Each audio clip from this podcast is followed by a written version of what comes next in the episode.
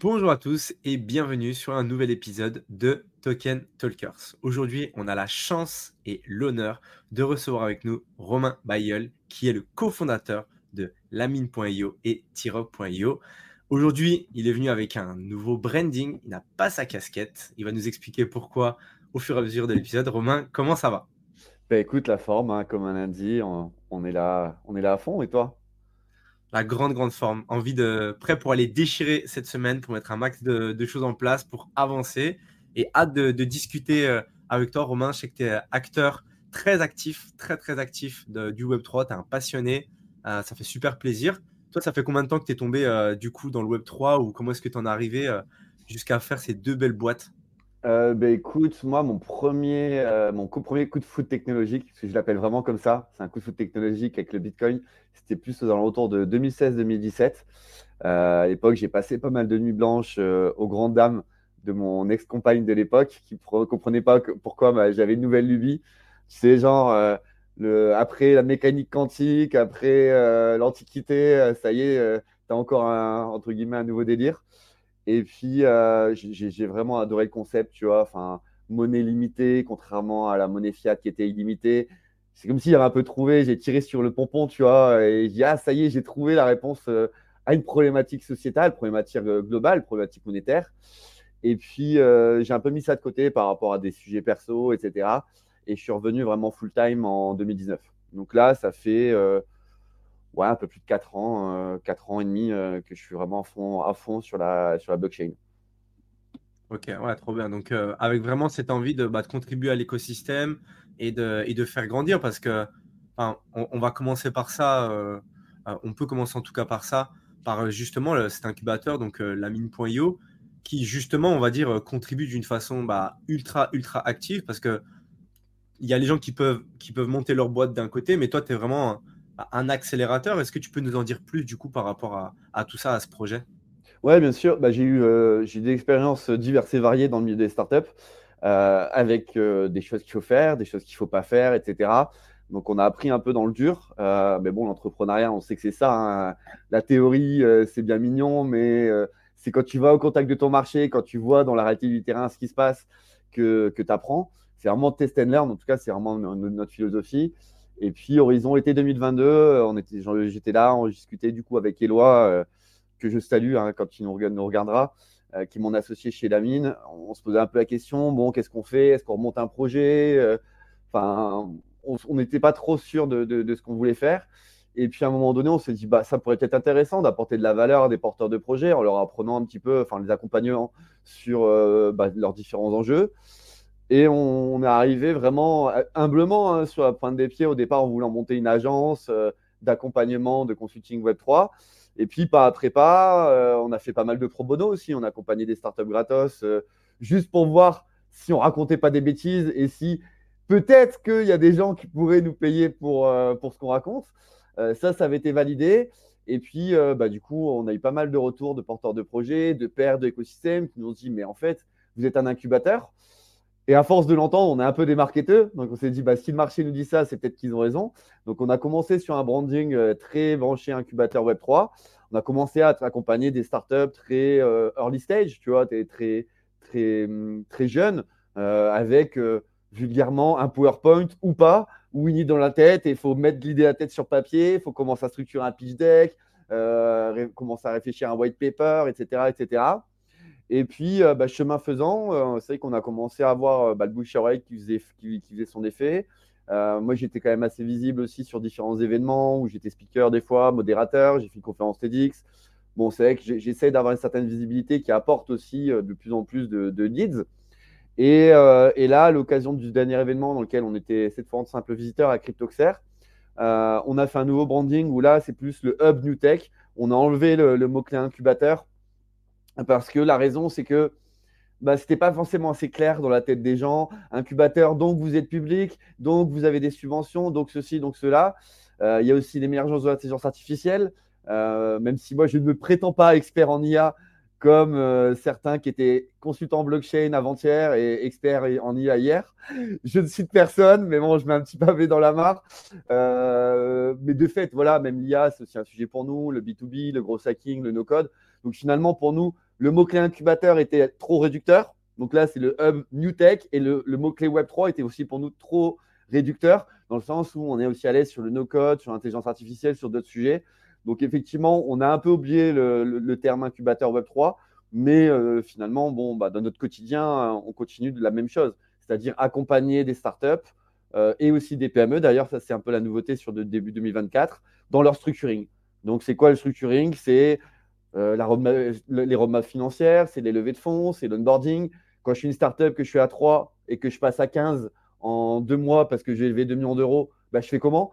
Parce que bah, y a beaucoup de startups, en fait, souvent elles explosent en point vol parce qu'elles n'arrivent pas à avoir transmettre la culture d'entreprise, transmettre les outils, faire en sorte que bah, quand un nouveau collaborateur qui arrive, il que ça soit bien balisé, bien jalonné. Bah, nous, on intervient aussi sur ces sujets, sur les sujets de go-to-market, sur les sujets d'acquisition.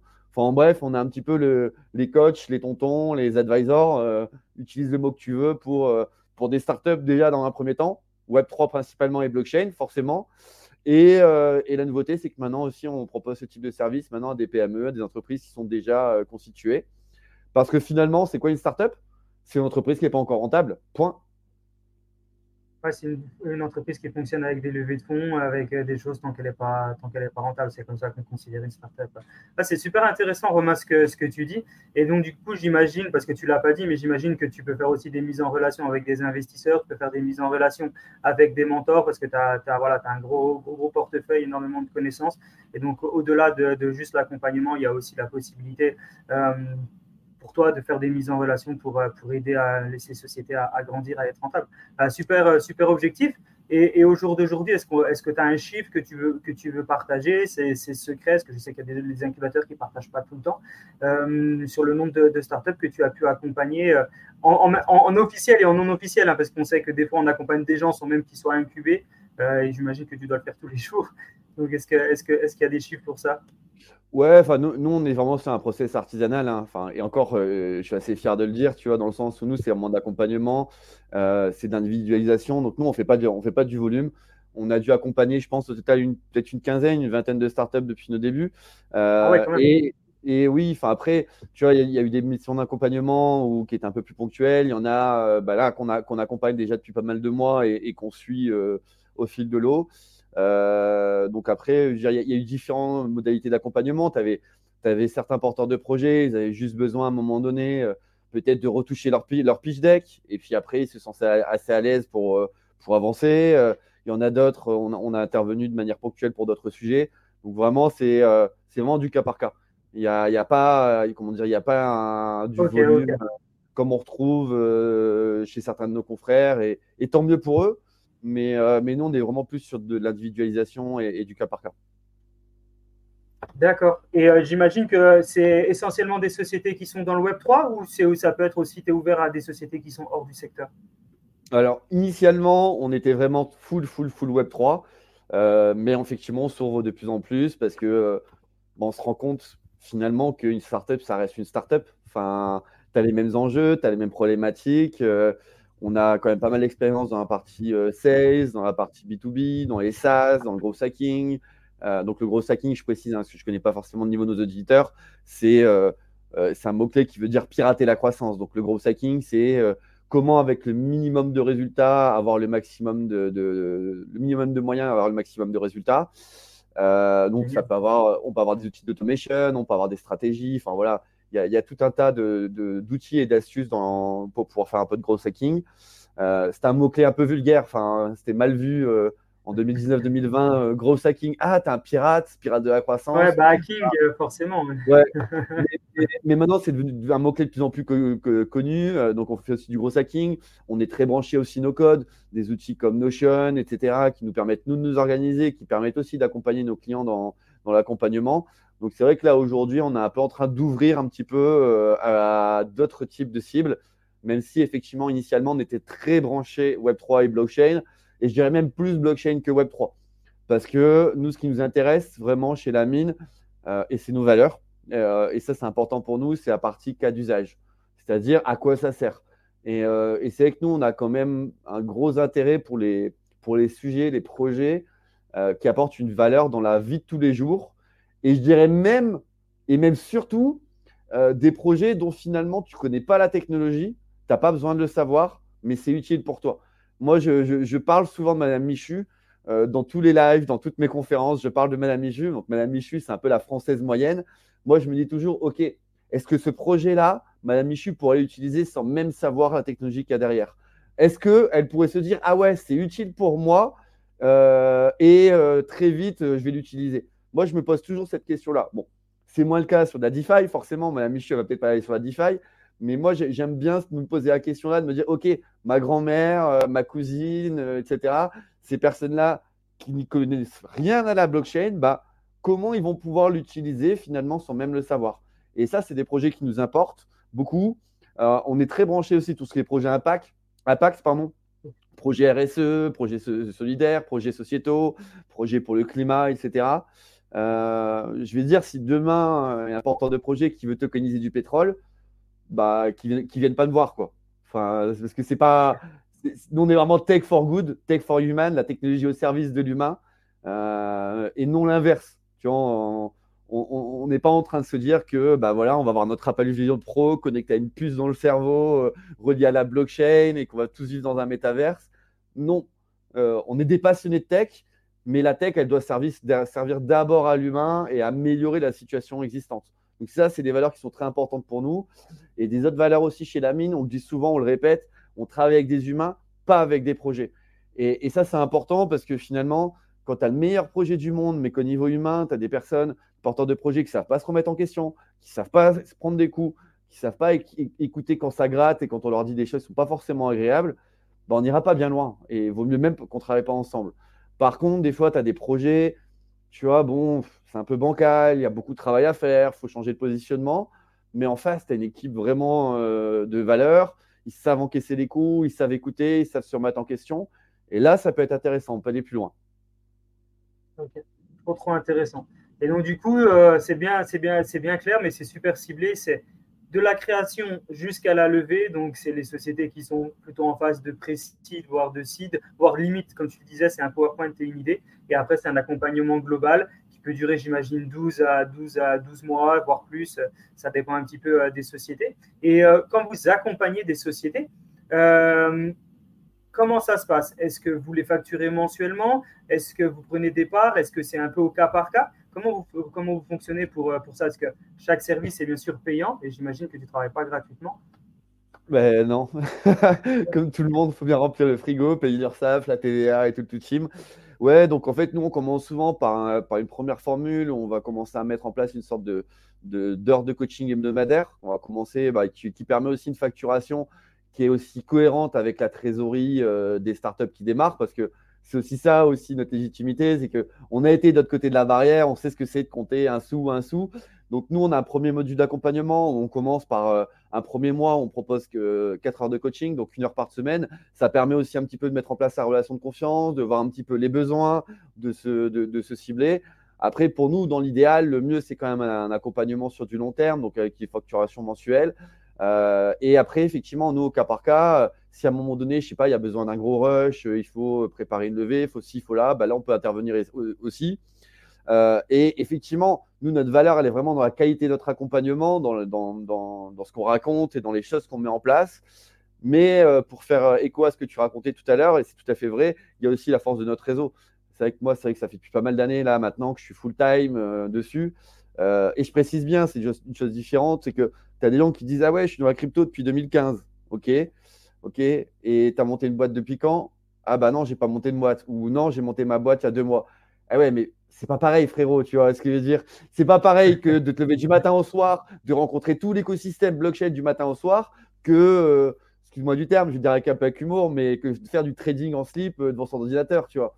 La, non, mais c'est comme la personne qui te dit euh, je suis dans, dans, la crypto depuis 2015 et puis en fait, il a mis 100 euros sur Coinbase ou Binance et il part du principe qu'il est dans la crypto puis il attend que ça se passe. On est d'accord. C'est ça. Donc, c'est pour ça que je précise bien que moi, 2016-2017, c'est ma première rencontre avec le Bitcoin. Par contre, 2019, effectivement, là, j'étais full-time. Bon, tu vous imaginez bien, depuis toutes ces, toutes ces années-là, j'en ai fait des rencontres, que ce soit en présentiel, en visio, dans des conférences, dans des événements, etc. Et tout ça, c'est un réseau quantitatif, parce que c'est vrai que j'ai quand même euh, un carnet d'adresses quand même assez solide, mais surtout qualitatif.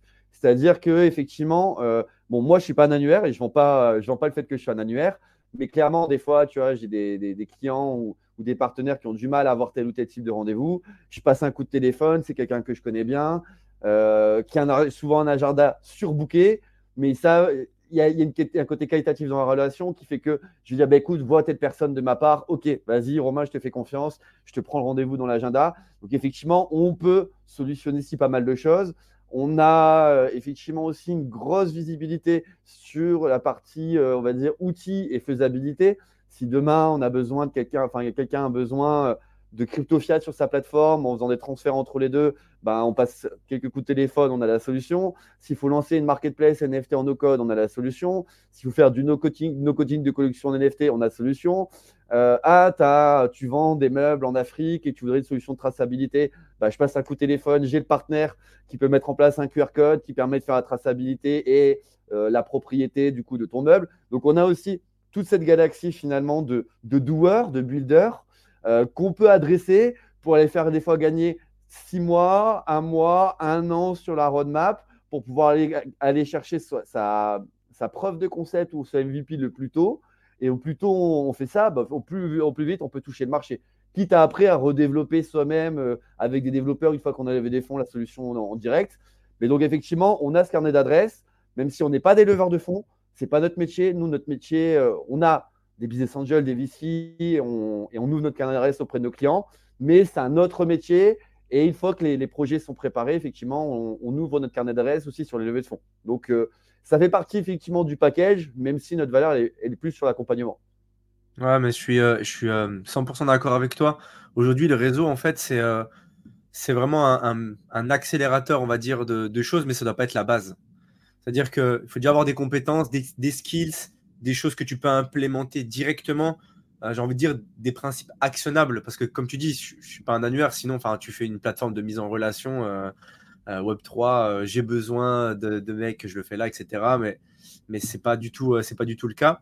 Alors que oui, le fait de mettre en place des actions, et j'ai vu d'ailleurs, et c'est super intéressant sur votre site, vous avez vraiment cet aspect, cet nous on a une méthode avec, avec les quatre piliers qui sont, qui sont super bien expliqués c'est ça qu'on met. Et si derrière, par-dessus, il faut, bah, euh, euh, comme tu dis, passer un coup de fil, envoyer un email, saupoudrer avec un petit peu de, réseau, bah, évidemment que vous allez le faire. Mais, euh, c'est au-dessus, on va dire, c'est le top, au-dessus de, de vraiment les fondations, ce qui va permettre d'ancrer une boîte dans le long terme et vraiment de la développer. Parce que le réseau, encore une fois, c'est pas ça qui va développer la boîte. Ça peut donner un peu des raccourcis, ça peut un peu donner un peu des accélérateurs, mais tu dis pas, bah voilà, je, connais tout le monde, je vais créer une boîte, euh, je vais juste passer des coups de fil aux gens. Quoi. et puis d'ailleurs, une mise en relation, il y a aussi une question de timing. C'est pas forcément toujours euh, une bonne chose d'apporter le, contact euh, à un moment donné. Je veux dire, tu as, des contacts que j'ai, tu n'as qu'une chance. C'est-à-dire que c'est des personnes qui n'ont pas de temps. bon, moi, j'en ai pas beaucoup, mais personne n'a de temps dans l'entrepreneuriat, mais tu as des personnes comme ça, ils sont là, ils voient défiler plein, plein, plein de projets. Je vais, si j'apporte ce contact-là, il faut être vraiment armé. Et d'où notre travail en amont, que j'appelle un petit peu d'habiller la mariée, de faire en sorte que le projet soit sexy, désirable, que la roadmap soit claire, etc. Que, et du coup, je, je préfère des fois dire non. Le contact, tu l'as pas maintenant on va continuer à travailler ensemble. Il manque ça, ça, ça et ça. Parce que si je te le file maintenant, non seulement tu vas te griller et tu perds le contact, mais en plus, moi, je risque de me griller. Donc, on est deux perdants. Et si moi, je perds le contact, je ne le perds pas qu'une fois. Je le perds fois 15, 20, 30, 50 avec euh, bah, toutes les autres personnes que j'aurais pu recommander. Donc, moi, effectivement, la, recommandation, c'est toujours à double tranchant. Euh, ça peut être très bien quand tout va bien et ça peut être très négatif pour tout le monde quand tout va mal. Donc, c'est la raison aussi pour laquelle, quand je fais une recommandation, je la fais vraiment propre je préviens la personne en amont, je prépare le terrain.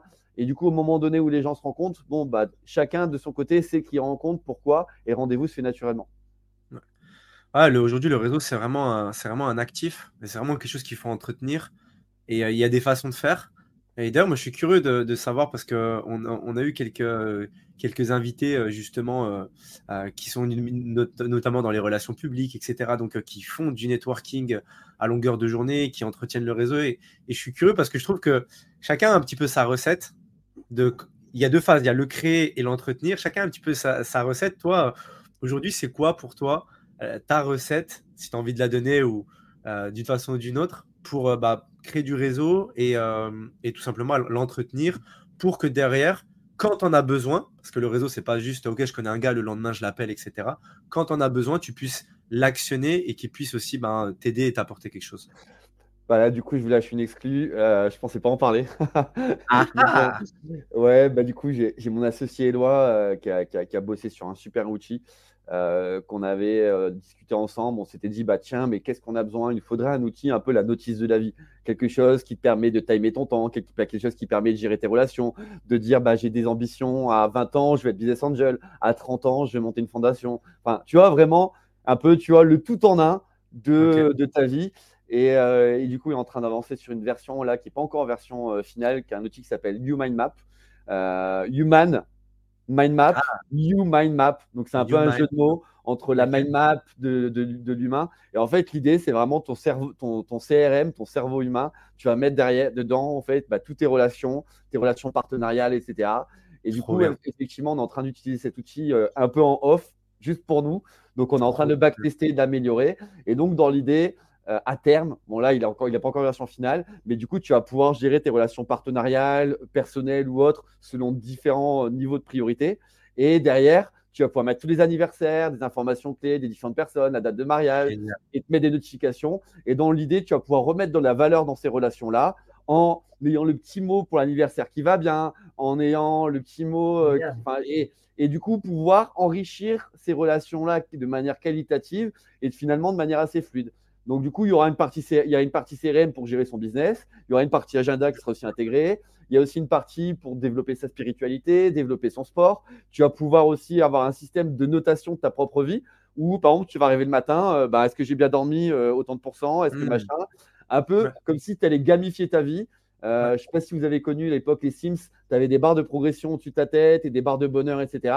Mais en fait, on va un peu reproduire le concept des Sims directement dans ta propre vie et tu vas pouvoir avoir un tracking de ta propre vie. Donc, imaginons dans 5 ans, dans 10 ans, tu vas pouvoir revenir sur euh, aujourd'hui et dire Ah, bah tiens, à l'époque là, ah ouais, le sport, euh, j'étais à 10%. machin. Et du coup, l'idée, c'est vraiment d'avoir une sorte de carnet, de, carnet de, suivi de ta propre vie. Et donc, ça fait partie des outils que, des, outils que j'utilise en off aujourd'hui pour pouvoir euh, gérer mes relations euh, et les entretenir de manière qualitative. Ah, génial, ah, incroyable. Et, je sais qu'il y a beaucoup de gens qui, euh, il y a des gens qui fonctionnent avec des carnets, il y a des gens qui font des, des, des, des, Google Sheets, etc. Enfin, il y a des gens qui, qui s'organisent, mais, mais il n'y a pas encore l'outil, comme tu dis, qui te permet aussi ben, de te reposer sur un système où justement, parce que on, le, on sait tous, hein, le cerveau, il est très fort pour avoir des idées, mais il n'est pas fort pour retenir. Euh, enfin, à un moment donné, tu peux pas, tu peux pas retenir toutes les informations du monde. Et euh, en tout cas, au niveau relation, si tu es capable aujourd'hui de dire, OK, je rentre dans ce système, c'est telle relation, elle est plus ou moins éloignée de moi à certains, un certain degré. Voici les informations que j'ai, voici un peu les dates clés. Donc, euh, surtout, tu m'y fais penser. Et peut-être même de temps en temps, je sais pas si c'est une feature que vous voulez mettre, mais cette personne, elle est dans telle branche, de temps en temps, lui apporter de la valeur sur, bah, sur sa branche, sur son domaine, bim, euh, à une fréquence euh, dédiée, ça peut être aussi incroyable. Moi, c'est un truc que j'aime bien faire, en tout cas, c'est de temps en temps dire, ah, ok, toi, une personne qui est dans, qui est dans je sais pas, je, n'importe quoi, l'agriculture, euh, je vais connecter de temps en temps en lui disant, hey, j'ai vu ce truc sur l'agriculture, je pense que ça pourrait t'intéresser, tiens, belle journée, sans forcément rien attendre en retour, juste pour, bah, pour donner de la valeur je trouve que c'est une façon en tout cas cool qui moi m'a servi pour, euh, pour entretenir le réseau. Ouais, clairement. Et puis après, tu peux très bien avoir euh, à terme, on imagine, tu vois, chaque personne qui gravite dans, ton, dans ta vie. Hein, euh, tu vois, je rappelle, bon, c'est vrai, c'est pas vrai, mais il y a cette phrase, on dit souvent, on est la somme des cinq personnes qu'on fréquente le, plus régulièrement. Bah, du coup, tu pourras éventuellement faire une sorte de mini CRM en disant effectivement, bah, tiens, telle personne aime la chasse, bah, c'est l'ouverture de la chasse, hé coucou, j'ai vu que c'était la chasse, et c'est assez naturel, mais tu auras des notifications, des choses qui te font, qui vont faire penser, penser aux gens, et on sait très bien, les gens adorent parler d'eux et adorent qu'on parle d'eux. Donc en fait, tu arrives en disant, en ayant un petit, un, petit élément effectivement qui les interpelle, ça, c'est banco. Moi, je me rappelle d'une de mes, d'une de mes alternantes euh, il, y a, ouais, il y a quelques années maintenant, c'était à mes débuts, c'était en début entrepreneuriat, c'était en 2019. Et euh, elle commence à me parler un peu de ses origines. C'était une, jeune fille euh, d'origine maghrébine. Et à un moment donné, elle commence à me parler. Elle me dit Oui, je suis d'origine berbère. Et je lui dis Je dis, mais sauf erreur de ma part, on ne dit pas Amazir. elle m'a regardé, elle était scotchée, elle me dit Ah, mais t'es le premier euh, français, entre guillemets, enfin le premier blanc, enfin dans, sa façon de dire les choses, hein, pas. Elle me dit T'es le premier qui connaît, qui connaît ce mot-là, quoi. Et, euh, et, du coup, tout de suite, on a créé une relation euh, bah, finalement assez forte parce que je connaissais un peu l'histoire au niveau culturel. Bon, je n'ai pas, fait une thèse sur le sujet, hein, mais je connaissais un petit peu l'historique derrière les, les, les, Berbères, les Chleux, etc. Et du coup, je connaissais des éléments de sa culture qui ont fait que bah, tout de suite, on a créé une relation qui était assez intéressante et euh, on s'est très vite très bien parlé. Et quand tu as des éléments comme ça, finalement, que tu as appris euh, pour ta culture générale ou autre, et qu'en fait, c'est quelque chose qui est important pour la personne, bah, directement, tu vas connecter, tu vas rentrer directement dans son espace de confiance. Donc ça, c'est des éléments aussi qu'on voudrait intégrer dans l'outil afin de créer des relations qui soient aussi plus, plus vraies, plus qualitatives et plus durables. Incroyable. Bah, moi, moi je connais déjà quelqu'un qui est intéressé par ton outil. Ça, déjà, j'ai quelqu'un dans mon réseau qui peut être vite très intéressé. Et moi, personnellement, ça m'intéresse aussi beaucoup. Donc, dès que, dès que tu as le lien, dès que c'est prêt, n'hésite pas, pas, à nous l'envoyer. En tout cas, avec grand plaisir, Romain. Et puis, bah, bravo, parce que c'est une super bonne idée, effectivement, de pouvoir. Il y a beaucoup de gens qui essayent de, de faire des choses, euh, notamment dans cette partie-là. Euh, effectivement, il y a des CRM, il y a des, voilà, il, y a, il y a des outils, mais peut-être pas aussi complets que ce que tu es en train de développer. Donc, euh, ouais, bravo, euh, vraiment bravo pour ça. J'ai une question liée, liée, liée, à tout ça. on voit que tu as, plein d'idées, tu fais mille choses en même temps. Je pense que tu dois être un peu hyperactif dans l'âme. Je, pense, hein. c'est un, un peu mon idée. Et au-delà de toutes les choses que tu fais, on sait que tu fais aussi de l'enseignement en école supérieure, etc. Est-ce que tu peux nous en dire plus par rapport à ça? Je prends quelques secondes pour vous remercier d'être avec nous sur cet épisode. C'est d'ailleurs pour cela que nous aimerions vous offrir notre guide sur la tokenisation. Il est disponible dans le lien en description, vous allez pouvoir apprendre encore plus sur cette révolution. Si vous voyez de la valeur dans nos conversations et notre contenu, vous pouvez également nous soutenir en laissant 5 étoiles sur votre plateforme d'écoute préférée. Merci, car grâce à vos évaluations, vous nous aidez à toucher encore plus d'auditeurs passionnés comme vous. Reprenons l'épisode. Moi, c'est quelque chose qui est arrivé assez récemment finalement dans mon parcours. Enfin, ça arrivé fin, fin de l'été dernier, au mois de juin. Euh, au départ, j'y suis allé un petit peu euh, les pieds en arrière, on va dire parce que euh, j'étais pas forcément euh, le meilleur étudiant au monde. Ouais, j'étais, j'ai des très bonnes notes quand j'étais à l'école, hein, c'est pas le sujet, mais, j'étais souvent un peu distrait, euh, ça allait pas assez vite pour moi, j'étais toujours oublié de faire des choses à côté, donc je me suis dit, mais, qu'est-ce, que je, vais faire en tant qu'enseignant quoi et, j'avais refusé l'opportunité 3-4 fois, parce que finalement, je me sentais pas à la, place. Peut-être un petit, un, petit syndrome de l'imposteur qui traînait, il en restait peut-être encore un peu, que sais-je. Et puis j'ai fini par accepter et bah, finalement des super découvertes, hein, vocation, j'adore ça. Euh, enfin, quand tu, quand tu vois la lumière dans, dans, dans les yeux des étudiants, c'est génial. Et puis même le côté aussi rétrospectif, quand en 2016-2017, je faisais mes premiers apéros crypto, on était 4-5, on était content. Enfin, 4-5 déjà, euh, c'était énorme. Là, tu as des événements au Auxerre, à Lille, à Paris, des événements à plusieurs milliers de, de personnes. Euh, J'enseigne la, la blockchain en école supérieure. Bon, tu vois, euh, quand je reprends quelques années en arrière, on me disait, mais Romain, tu es complètement fou de te lancer dans l'entrepreneuriat, dans ta monnaie de l'Internet, ta monnaie terroriste, ton Bitcoin, ça sert à rien ton Bitcoin. Bah ouais, bah, quelques années après, maintenant, je l'enseigne. Euh, après, on n'enseigne pas que le Web3 et la blockchain, hein. on, enseigne aussi, tu vois, la, la data, le sales. Euh, on est aussi pas mal sur la partie gestion de projet. la semaine dernière, on a fait un hackathon super intéressant avec des étudiants de l'Université catholique de l'Ouest. D'ailleurs, j'avais été sollicité par, euh, par notre ami Martino Betucci, qui, euh, qui a un ponte sur la partie formation et qui a fait des événements, etc., et qui est un, des vrais, vrais tueurs de l'écosystème dans l'IA et le Web3 en France. Et on a fait un hackathon, rien à voir avec le Web3 et la blockchain, il devait faire un événement. Donc en fait, on est arrivé le matin, enfin, on est arrivé la veille au soir, on a dormi 4 heures, et le matin, on arrive, 80 étudiants. Bon, bah voilà, vous avez une journée. À la fin de la, journée, vous devez nous sortir une présentation Canva avec euh, une étude de marché, un événement, une cible, euh, un budget, euh, etc. En une journée, à des L1. Donc, des, tout petits, hein, des tout petits, des tout, jeunes. Hein. Les L1, ils sortent du bac. Hein. donc, ils arrivent. il faut tout leur apprendre. Et puis, bah, mission réussie. tous les groupes nous ont sorti des, des, des piches de qualité. Et euh, du coup, il y en a même un qui va, il y a même un des événements qui va être fait en vrai. Euh, Martino, c'était sa promesse. en mode ben, battez-vous, le meilleur des groupes, l'événement sera, sera fait. Donc voici parmi les, choses qu'on peut, qu'on peut mettre en place. Euh, déjà on a déjà fait bosser aussi nos étudiants sur euh, des chatbots reliés à l'IA. Ok, bah, comment on fait? Comment on gère les datas? Comment on gère la partie réglementation? Euh, Est-ce qu'on est qu'on met un chatbot ou est-ce que c'est plus un outil de segmentation client? Donc voilà, toute cette réflexion-là derrière sur finalement qu'est-ce que je fais et pourquoi je le fais?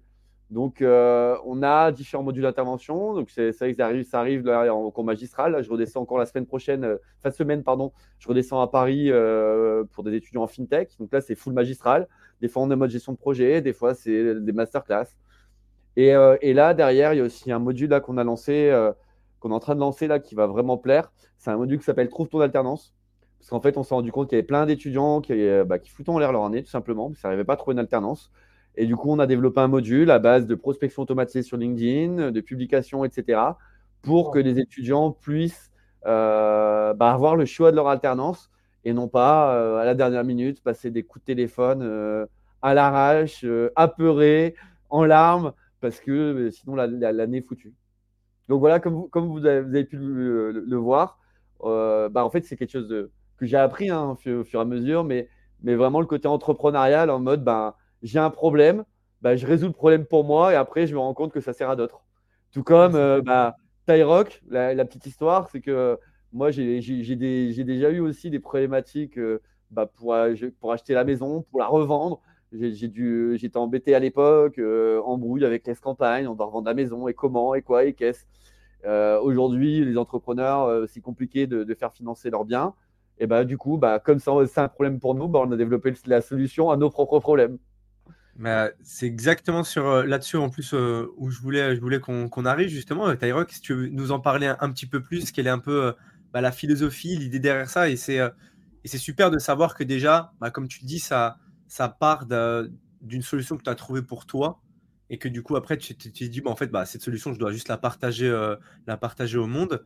Hâte ouais, de, de, savoir l'histoire complète derrière ça. Ben, déjà, c'est l'histoire d'une rencontre je vous l'ai dit tout à l'heure, travaille des humains, pas avec des projets. C'est la rencontre avec Fabien, donc Fabien Dahan, qui est le, qui est le CEO et, cofondateur avec euh, du coup Éloi et moi-même de ce projet-là. Euh, au départ, on l'avait rencontré dans le cadre de nos activités de la mine.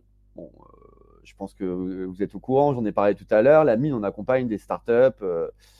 Et du coup, on rencontre Fabien. Et ça matche bien, on, a pas mal de discussions. Et, et puis, au bout d'un moment donné, en fait, il nous challenge un peu en mode, bon c'est très bien ce que vous faites chez la etc. Mais est-ce que ça vous dirait pas d'aller plus loin?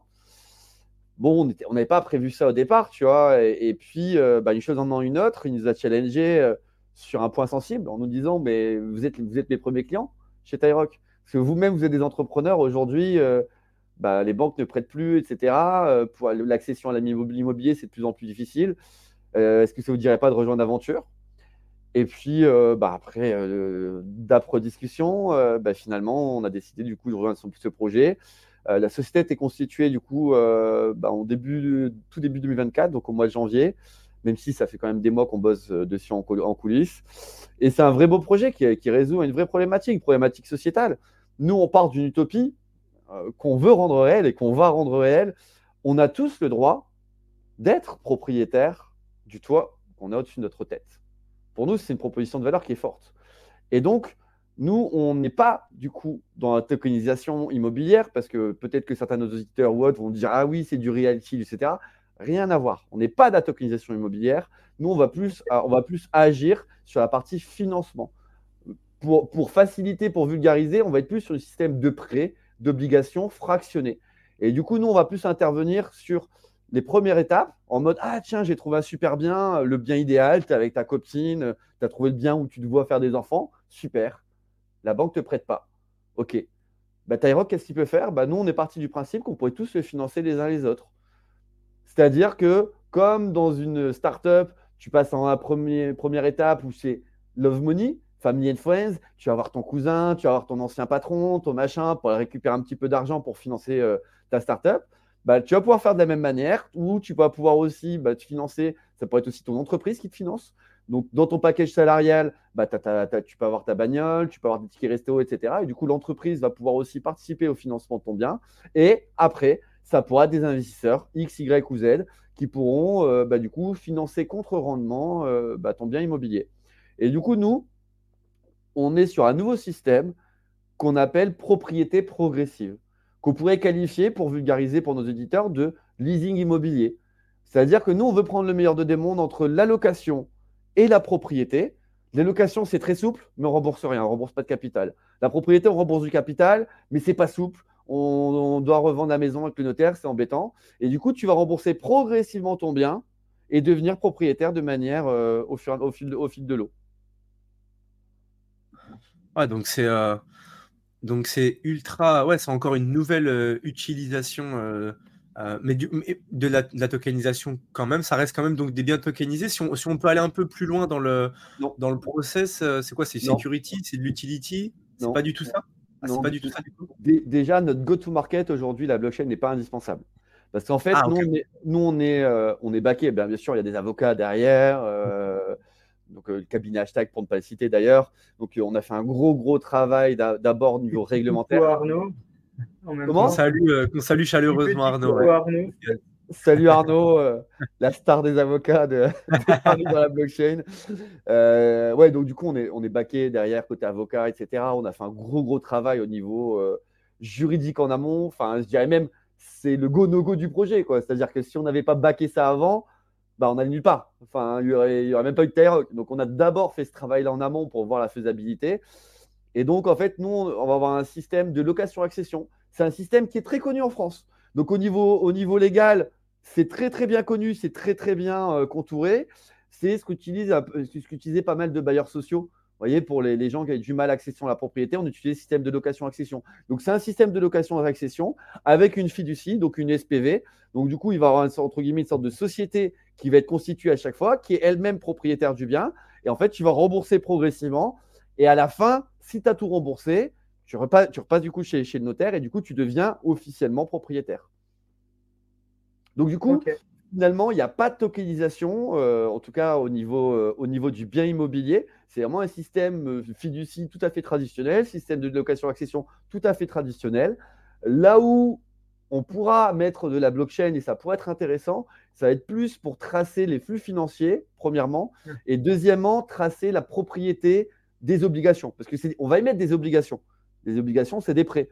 Donc, du coup, ça va être plus pratique pour ça. Mais en vrai de vrai, euh, on n'est pas obligé d'en mettre. On va en mettre parce que c'est pratique et qu'on est quand même de la, enfin, n'est pas de blockchain, donc ça serait quand même un compte de ne pas y mettre. Mais aujourd'hui, ce n'est pas indispensable pour nous. Parce que nous, on est vraiment sur la partie prêt et non, on ne va pas découper un bien en euh, autant, autant de parties. On ne le, le, tokenise pas. On est plus sur du fractionnement d'obligations, finalement. Ok. Et, tes prêteurs, c'est tous les styles, c'est du professionnel, du retail, c'est que, que du pro. Qui sait, chez qui tu trouves l'argent justement pour financer les, les ben, là, là, par rapport à ça, effectivement, on va avoir plusieurs, plusieurs cibles. Ça pourrait effectivement être du retail, ça peut être une entreprise. Imaginons, euh, tu es tes cadres, euh, tu as un grand cadre dirigeant dans une, euh, une, multinationale du CAC 40.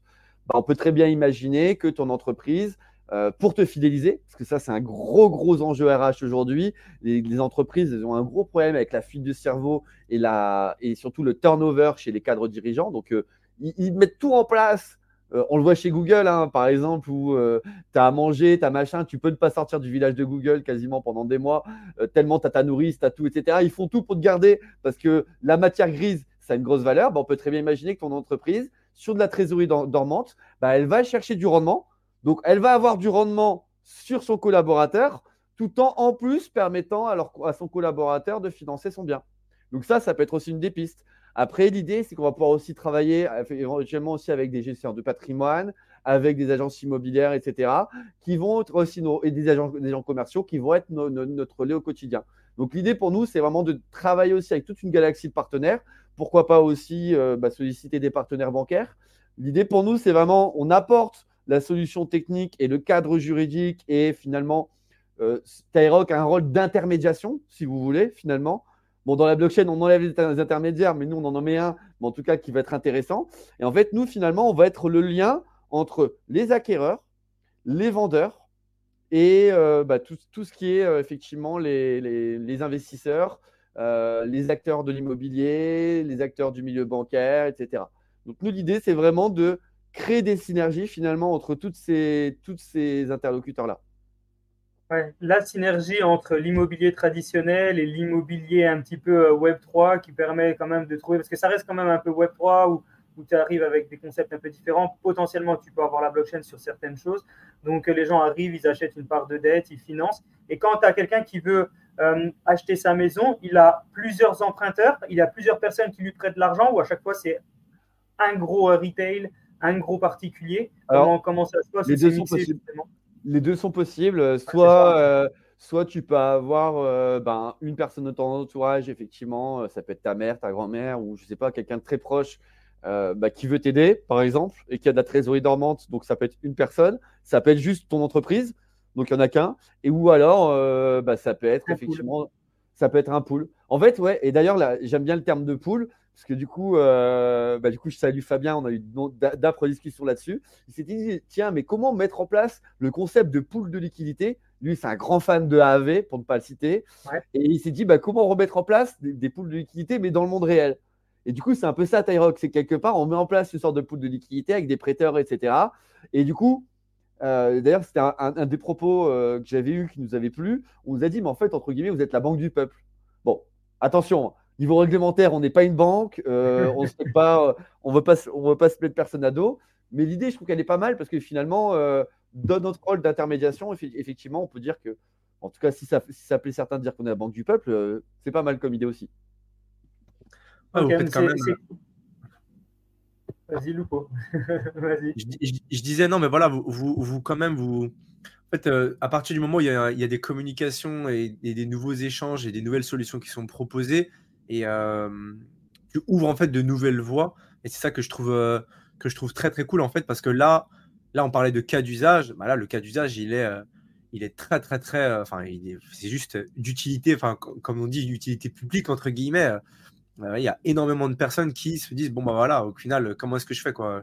J'ai envie de cet appartement j'ai un coup j'ai un coup de cœur comme tu dis peut-être je suis là j'ai ma femme mes enfants etc est-ce qu'il n'y a pas un endroit bah, qui du coup est un peu, un peu plus bah, décentralisé entre guillemets du système traditionnel et qui me permet de quand même euh, devenir propriétaire. Donc euh, voilà, c'est euh, c'est ultra ultra intéressant. J'imagine que du coup, les personnes qui vous sollicitent, donc pas du côté prêteur, mais du côté particulier qui veulent ça, comment est-ce que tu veux pour baquer leur garantie et être sûr que bah, du coup ils vont bien rembourser, etc. Comment est-ce que ça s'organise entre guillemets? Bah, En fait, nous, si tu veux, on va avoir un système, tu vois, qui va permettre, comment dirais-je, de de, bah, d'avoir à peu près le même niveau de risque pour le prêteur que euh, dans le système bancaire. C'est-à-dire que on met en place une incentive où euh, l'acquéreur, tant qu'il rembourse, tout va bien. Tout va bien. Mais si à un moment donné, il rembourse pool, bah, en fait, tout l'argent qu'il a mis dans le pool, entre guillemets, bah, nous, on peut, on peut y avoir accès. Donc, en fait, d'une certaine manière, pour le prêteur, déjà, euh, dès le moment donné où il y a, où il y a l'acquisition qui, qui s'est mise en place, nous, on a, mis en, place des frais qui permettent de sécuriser pendant, euh, plusieurs mois, pendant minimum six mois, le fait que bah, quelqu'un ne rembourse pas. Et si à un moment donné, bah, la personne ne rembourse pas, bah, tu as mis de l'argent dans le pool pour rembourser progressivement ton bien, tu rembourses plus. Bah, entre guillemets, on reprend l'argent du pool pour rembourser les, les prêteurs. Donc, du coup, c'est incitatif. En tant qu'acquéreur, tu as tout intérêt à rembourser parce que si tu rembourses plus, bah, tu redeviens simplement locataire et tu n'as rien remboursé. Tu vois ce que je veux dire? Donc, du coup, c'est vraiment un système où tu as tout intérêt à, rembourser et du coup, ça, sécurise aussi le prêteur. Parce que ça, c'est un gros enjeu aussi pour nous. C'est très bien euh, pour l'acquéreur, mais comment on fait pour, euh, pour assurer aussi le prêteur? Nous, le but, c'est vraiment que tous les interlocuteurs ils puissent, entre guillemets, avoir un système qui puisse leur plaire. Et de la même manière aussi pour les vendeurs, euh, parce qu'on n'a pas parlé des vendeurs, mais c'est aussi une de nos cibles. Tu sais, il y a des personnes, je donne un exemple, imaginons, euh, tu as un artiste, euh, tu as 70 ans et tu as créé euh, la maison de tes rêves dans une grotte. Dans une grotte. Le truc, c'est que va trouver un acquéreur de quelqu'un qui achète une maison dans une grotte. C'est quelque chose d'assez particulier. Peut-être qu'il va faire 200 visites en deux ans, il va jamais trouver la personne. Il trouve la bonne personne. Sauf que cette personne, au niveau bancaire, ça passe pas. Et cette personne, c'est vraiment, ils ont toujours rêvé de vivre dans une maison troglodyte. C'est vraiment le bien qu'il leur faut. Bah, du coup, on peut très bien imaginer que le vendeur, du coup, va proposer ce mécanisme de location-accession et l'acquéreur va, va, récupérer progressivement le bien. Du coup, La personne qui a sa maison dans la grotte, bah, elle ne trouvait personne à qui l'acheter. Plutôt que de le vendre cash d'un seul coup, elle va pouvoir le vendre progressivement à son acquéreur. Mais au moins, a son acquéreur. Ah ouais, très, très intéressant. Et du coup, pendant cette période de transition-acquisition, comme, comme tu dis, euh, qui est le propriétaire? C'est la personne qui prête? C'est la personne qui va acheter plus tard? C'est Tiroc c'est, une, Du coup, c'est une SPV, donc c'est une société qui est constituée par bien immobilier, donc c'est le SPV qui est propriétaire. Ok, ok, ok. Nous, entre guillemets, euh, demain Tyrock tombe, en fait, euh, le SPV, il est à côté. Quoi. Il, fonctionne. Non, non, mais c'est ça. En fait, il y a, y a, un propos que j'aime bien. D'ailleurs, je vais citer du coup Mehdi de, de Atoa, qui a un projet pour le coup, lui, de tokenisation immobilière. Comme quoi, vous voyez, on est corporate, hein, on parle des copains, on parle des autres projets, surtout qu'on n'a on pas le même marché adressé, on ne travaille pas de la même manière. Euh, j'aimais bien ce que Mehdi disait, il disait que la fiducie, c'était un peu le smart contract avant, avant la blockchain.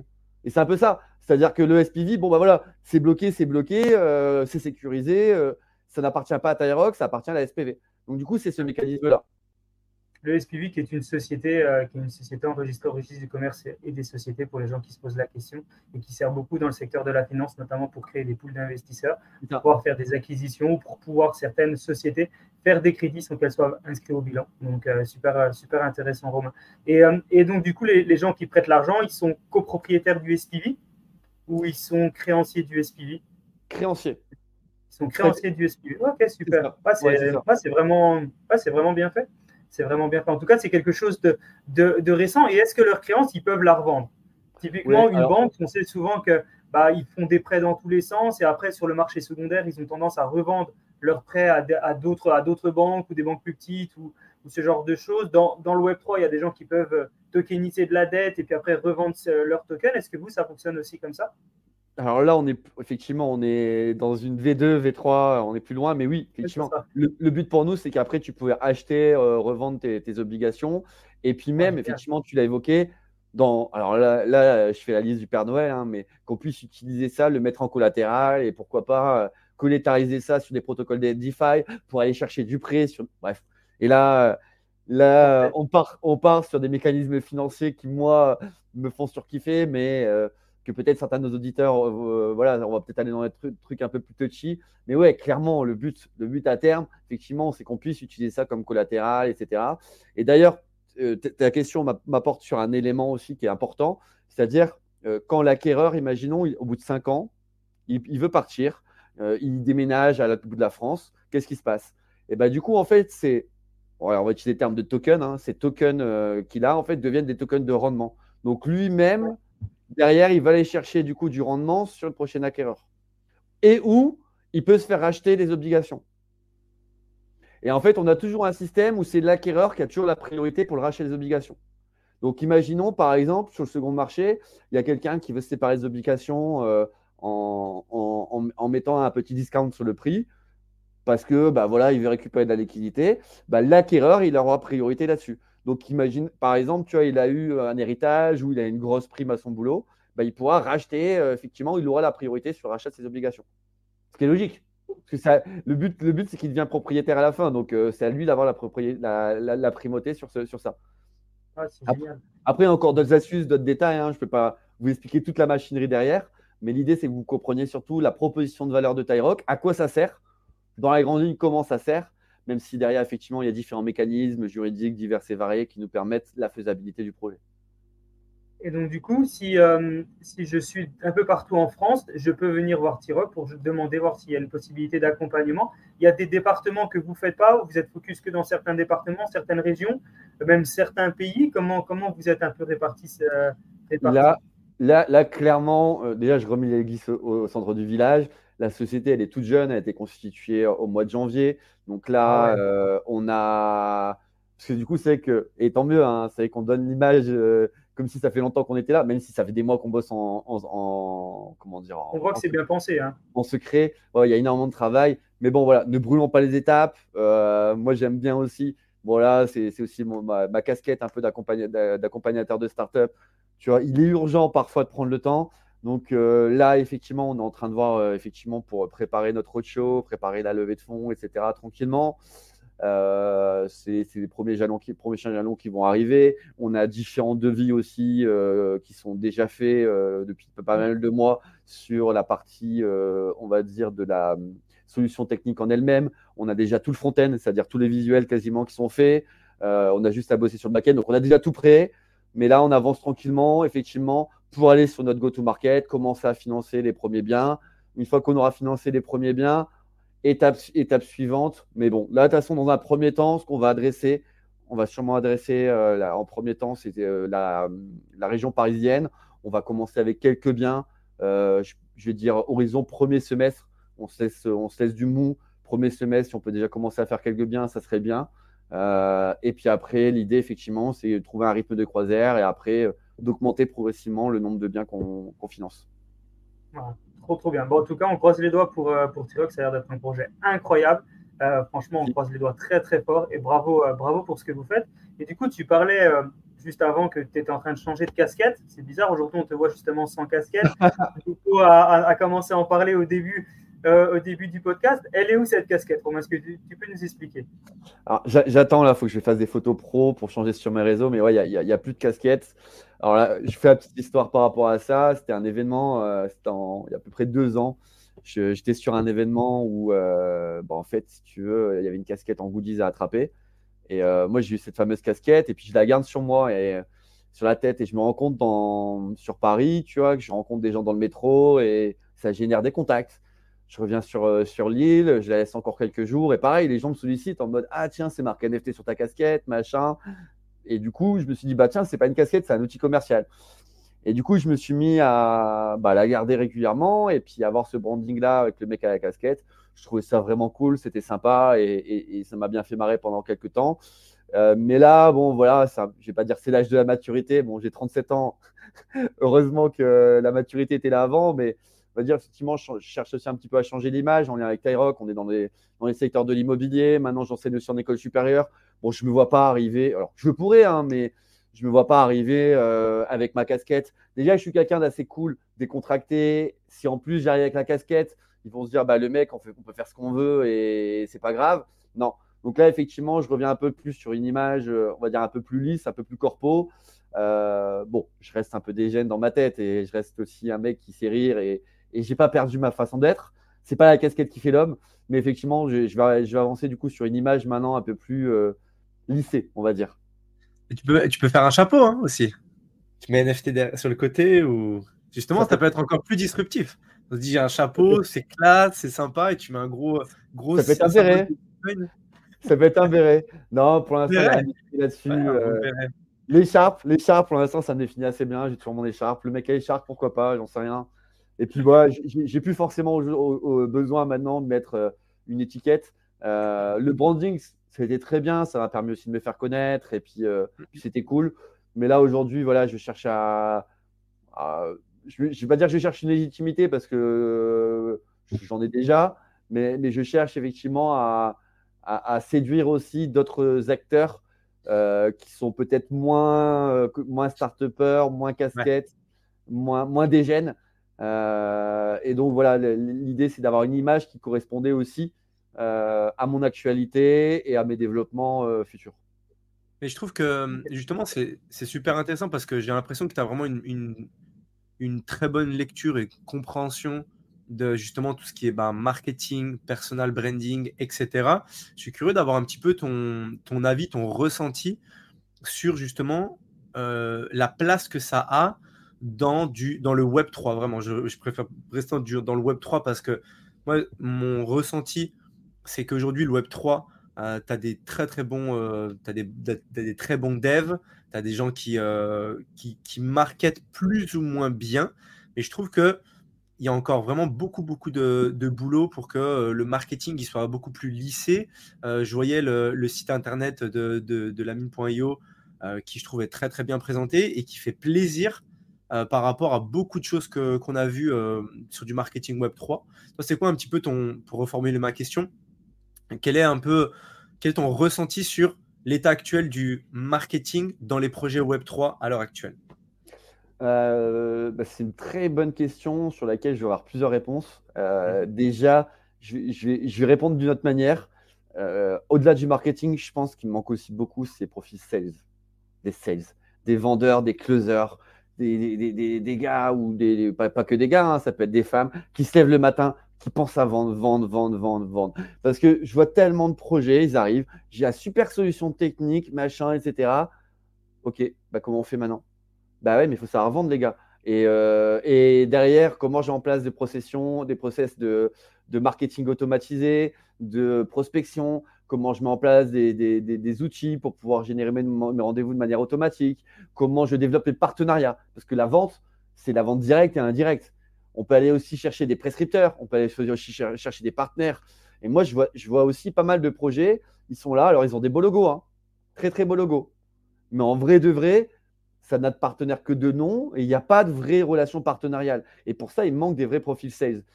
pour moi, ça, c'est des profils qui manquent beaucoup dans le, dans le Web3 aujourd'hui. Et, côté marketing, euh, il y, a un truc pour moi qui marche très bien dans le Web3, c'est euh, la partie marketing communautaire. D'ailleurs, on avait fait un cours là-dessus euh, à l'Illenium, un campus à Lille. C'est-à-dire comment je transforme mes clients en ambassadeurs? C'est-à-dire, voilà, comment, plutôt que quelqu'un qui paye ton service de manière tout à fait passive et il n'y a rien qui se passe, bah, faire en sorte que la personne, ah ouais, euh, tu vois, elle se sente motivée par la marque, par l'entreprise, et, euh, qu'elle ait vraiment, si tu veux, un lien d'affect avec ça. Euh, et ça, c'est pour moi une des évolutions positives du marketing Web 3. Là où le bas blesse, c'est dans le marketing Web 2, pour les projets Web 3. C'est-à-dire que la plupart des projets Web 3, souvent, ils sont assez éclatés sur la partie SIA, c'est-à-dire advertising, sur la partie SEO, c'est-à-dire le référencement Google, sur des stratégies très, euh, très classiques.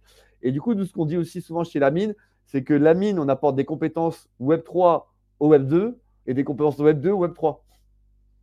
Et, c'est ça, c'est qu'en fait, en as, ils sont très bons dans le marketing communautaire, le machin, mais dès le moment donné où ils doivent bah, se mettre en scène eux-mêmes, devenir l'homme sandwich. Moi, j'aime beaucoup cette, cette, image de l'homme sandwich. Moi, je suis l'homme de sandwich, l'homme sandwich chez Lamine, par exemple.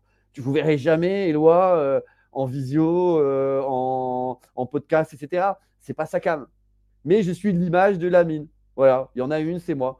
Euh, chez Tyrock, bon, Fabien le fait aussi très bien. Moi, j'ai pris aussi un petit peu cette casquette. bon, qui n'en est pas une pour le coup, cette écharpe, on va dire. pour faire un petit, euh, un petit blague sur le branding. Mais, euh, mais, il faut toujours un minimum un homme sandwich. Et euh, il faut quelqu'un qui publie, tu vois, qui soit identifié par rapport à, par rapport à ça. Et j'ai envie de dire aussi humainement, quelqu'un sur lequel tu peux taper si ça va pas. Tu vois Parce que tu vois, en mode, ok, ah ouais, Romain, il est partout, machin. Ouais, mais ok, si l'accompagnement avec Romain, ça va pas, bah, je pourrais lui taper dessus. Entre guillemets, je pourrais lui en vouloir. Tu vois ce que je veux dire? Et du coup, ça rassure aussi de se dire, ah ouais, il y a une personne bien identifiée qui sera un petit peu mon Chief Success Officer. En mode, ah ouais, bah, c'est lui que je vois au départ. Euh, même si après, c'est Eloi qui va bosser, c'est Eloi qui va faire autre chose. Oui, mais c'est lui que j'ai fait confiance au départ. Et si ça va pas, je peux lui en vouloir à lui. Ou si ça va, je pourrais lui dire bravo à lui. Et ça, c'est aussi, je pense, un des éléments qui, manquent beaucoup dans le, dans le marketing Web3. C'est vraiment la partie personal branding et d'avoir vraiment une marque employeur, une marque de l'entreprise et surtout avoir un ou plusieurs porteurs de projets qui incarnent cette marque, qui incarnent cette vision auprès du grand public. Et, tu as raison, tu as raison totalement. C'est surtout que dans la partie euh, Web 3, souvent, euh, c'est des devs, c'est des techs, souvent c'est des caractères introvertis. Hein, on les connaît, les devs, ils ont tous, euh, cette partie-là. Et, du coup, c'est pour ça qu'il n'y a pas beaucoup de personal branding parce qu'on a beaucoup de, de tech, d'ingénieurs, de gens qui font des trucs incroyables et qui ne savent pas se vendre, qui ne veulent pas se mettre en avant, qui sont euh, vraiment introvertis et qui n'osent pas faire ce que, par exemple, toi, tu fais. Et, euh, tu as raison quand tu dis qu'il manque euh, sur la partie. En fait, tout ce que tu as dit, il manque énormément de vendeurs. On est, d'accord, on y fait face tous les jours. avec Lupo, dans d'autres business ou lequel on dit tous les jours, bah, on n'a pas assez de vendeurs, on n'a pas assez de closers. On en trouve, mais soit ils ne sont pas assez formés, soit voilà, ils, ont, du mal à vendre ce qu'on leur met à disposition. Et tous les jours, on a le même, les, mêmes, les mêmes problèmes et on est, vraiment en phase avec ça. Est-ce que toi, dans la partie personal branding que tu travailles quand même déjà depuis un petit moment. La partie conférence, c'est aussi quelque chose que tu, tu, tu, aimes mettre en avant? On sait que tu as été euh, bah, conférencier sur TEDx, sur différents événements. Est-ce que tu peux nous apporter un peu plus d'informations sur ton expérience en tant que conférencier, euh, tes connaissances sur la blockchain? Comment tu as, réussi à expliquer tout ça euh, en conférence? Bah, bah, Déjà, ce qui est top, c'est que c'est sur la social proof. sur la preuve sociale. Tu sais, c'est un peu comme l'étiquette vue à la TV. Bon, aujourd'hui, euh, en 2024, le vue à, à, la TV marche moins euh, qu'en 2014 ou qu'en 2004, qu'il y a 10, 20 ans, mais n'empêche que ça rassure. Et on est tous, on fonctionne tous pareil. Ça, c'est des neurosciences, on a tous besoin d'être rassurés. Quand tu vois 5 euh, étoiles sur ton restaurant, ah ouais, bah, il a l'air d'être bon, c'est marqué 5 étoiles sur Google Maps, donc je vais y aller. Ah, bah, telle personne, euh, ah, elle a fait une conférence, bah ouais, bah, peut-être qu'elle est compétente, vu qu'elle a fait une conférence. Donc ça, c'est vraiment intéressant pour le côté business, sur la partie preuve sociale. Ça apporte ce qu'on appelle des arguments d'autorité. Et après, au-delà de ça, ça apporte une certaine forme de visibilité. Donc là, vraiment sur, le focus business pur et dur, ce que ça apporte. Euh, faut pas croire que tu vas être payé pour des conférences, à moins que tu sois une grosse star euh, de l'écosystème et encore que euh, voilà, enfin aujourd'hui, euh, dans le Web3, euh, la plupart des conférences, souvent, c'est tu fais ça pro bono. Hein. Après, ce qui est bien aussi, c'est que tu participes aussi à l'éducation, à la vulgarisation, tu apportes de la valeur. Et, pareil, quand tu apportes de la valeur aux gens par rapport à ce que tu racontes, comme là, bah, je prends du temps avec vous, j'espère que nos éditeurs, il y en a qui vont apprécier ce que je dis et que je raconte pas trop de bêtises et qu'il y a de la valeur. Bah, dans cette valeur-là, ils ont goûté un petit morceau du sucre et peut-être ça va leur donner envie de manger tout le sucre, de dire Ah bah ouais, bah, je vais prendre rendez-vous avec Romain. La valeur que j'ai donnée, elle est assez intéressante pour que j'aille le contacter après. Euh, je prends l'exemple d'un contact que j'ai eu il n'y a pas longtemps. Euh, j'avais fait une conférence à Troyes, du coup, l'événement qui avait été organisé par euh, Mehdi, Martino et Samuel, l'événement IA Web 3. Et moi, j'avais parlé un peu de mon parcours, du fait que j'étais ici d'un milieu, comment dire, d'un milieu précaire, enfin un milieu ouvrier que j'en ai galéré dans mon enfance, etc., que les valeurs humaines, c'était super important pour moi. Et il est venu m'attraper juste après en me disant, bah, écoute, c'est quoi Romain, moi, je suis fils d'immigré, euh, voilà, aujourd'hui, bah, voilà, j'ai un bon poste, j'ai bien réussi, mais tout ce que tu me dis, ça me parle parce qu'en fait, on a vécu les mêmes choses. Et il me dit, tu sais quoi, au-delà de, tes compétences euh, professionnelles, moi, ce que j'aime bien, c'est tes valeurs humaines. On sent que tu n'es pas un mytho, on sent que tu es un mec vrai, quoi. Et il me dit, moi, ça me donne envie de travailler avec quelqu'un comme toi. Bah, du coup, effectivement, ça génère des contacts, des fois du business, des fois des partenariats, et c'est ceci qui est intéressant. Après, euh, sur la partie conférence pure et dure, c'est qu'au départ, je ne vais pas vous mentir, hein, d'ailleurs je vous le dis, hein, moi je flippais, je flippais ma race, mais totalement. Quand tu arrives les premières fois, c'est super compliqué. Ouais, le TEDx, euh, en plus là, tu es tout seul devant euh, bah, un paquet de personnes. Je ne sais plus combien il y avait de personnes au Grand Rex. Je crois que c'était 150, un truc comme ça, ou 150, 200. Enfin, mais bon, tu es, là comme ça, tu as tout le monde devant toi, tu paniques. Hein. En plus, tu dois connaître ton texte. Euh, c'est pas comme une, table ronde où tu peux enchaîner ce que disent les autres, etc. C'est un vrai, vrai travail. Euh, c'est un vrai métier. Une fois que tu l'as fait, bah, tu es là, j'étais plein d'adrénaline. J'avais l'impression que je pouvais euh, quasiment grimper au, au, toit de, du Grand Rex. J'avais l'impression que tout était possible. Donc après, c'est vrai que ça donne une grosse force aussi de, de se challenger et de sortir la zone de confort. mais je vais, je, vais quand même vous dire une chose. En vrai de vrai, pour moi, le plus compliqué, c'est pas de faire une conférence, c'est d'être devant des étudiants. Parce que la conférence, ils ont payé pour voir ta tronche. Les étudiants, tu es là le lundi, ils sont là. C'est qui cette tronche là? Mais qu'est-ce qu'il veut? Ah, il va encore nous saouler. Et directement d'arriver à capter leur attention, d'arriver à leur donner assez d'énergie pour qu'il n'y ait pas de blabla, mais qu'au contraire, ils soient captivés comme ça parce qu'ils savent qu'ils vont avoir de la valeur. Clairement, eux, ils m'attendent pas quand tu es en conférence, ah ouais, bah, tu vas tu vas t'asseoir, tu vas écouter les têtes que tu as vues. Donc, tu t'attends à les écouter. Alors que quand tu es en cours, tu n'es pas attendu. Il n'y a personne qui t'attend. Donc, aller captiver des étudiants, euh, qui, c'est encore un autre enjeu que, que des conférences. Je ne dis, pas, dis pas que c'est plus compliqué, mais d'une certaine manière, je pense que si. Parce que moi, je suis beaucoup plus fatigué après une journée de cours qu'après une journée de conférence. Ah, c'est un autre exercice un autre exercice. Euh, je pense que ouais, tu as, complètement, as complètement raison. Euh, si on peut euh, apparenter ça à. J'aime bien un petit peu le, comparatif parce que c'est. c'est on va dire, c'est un peu comme la vente ou un peu comme la séduction, entre guillemets. tu vas, dans, tu vas parler à. Je sais pas, il y a une fille qui est là dans un bar, mais au final, elle, elle est là pour se faire accoster. Elle se dit, bon, elle, t'attend. Par contre, accoster quelqu'un dans, dans, la rue et rendre, te rendre, toi, captivant pour cette personne-là, c'est un, autre, euh, c'est un autre exercice. C'est un, parallèle que je trouve bien. Mais, euh, en tout cas, euh, je, souligne aussi une chose que tu as dit et qui, je pense, les gens ne comprennent pas assez. Je reviens dessus parce que c'est ultra, ultra important, je trouve. C'est le fait de.